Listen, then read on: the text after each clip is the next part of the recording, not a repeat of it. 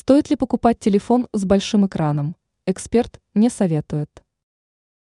Телефон с большим экраном считается полезным устройством, так как в этом случае он может заменить собой небольшой телевизор. Но многие покупатели не обращают внимания на другие факторы, которые активируются после добавления дисплея большего размера. Вы наверняка уже догадались о том, что самая большая проблема состоит в аккумуляторе – который вынужден поддерживать возросшее энергопотребление. Давайте послушаем, что по этому поводу говорят эксперты. Стоит ли тратить деньги на смартфон с большим экраном?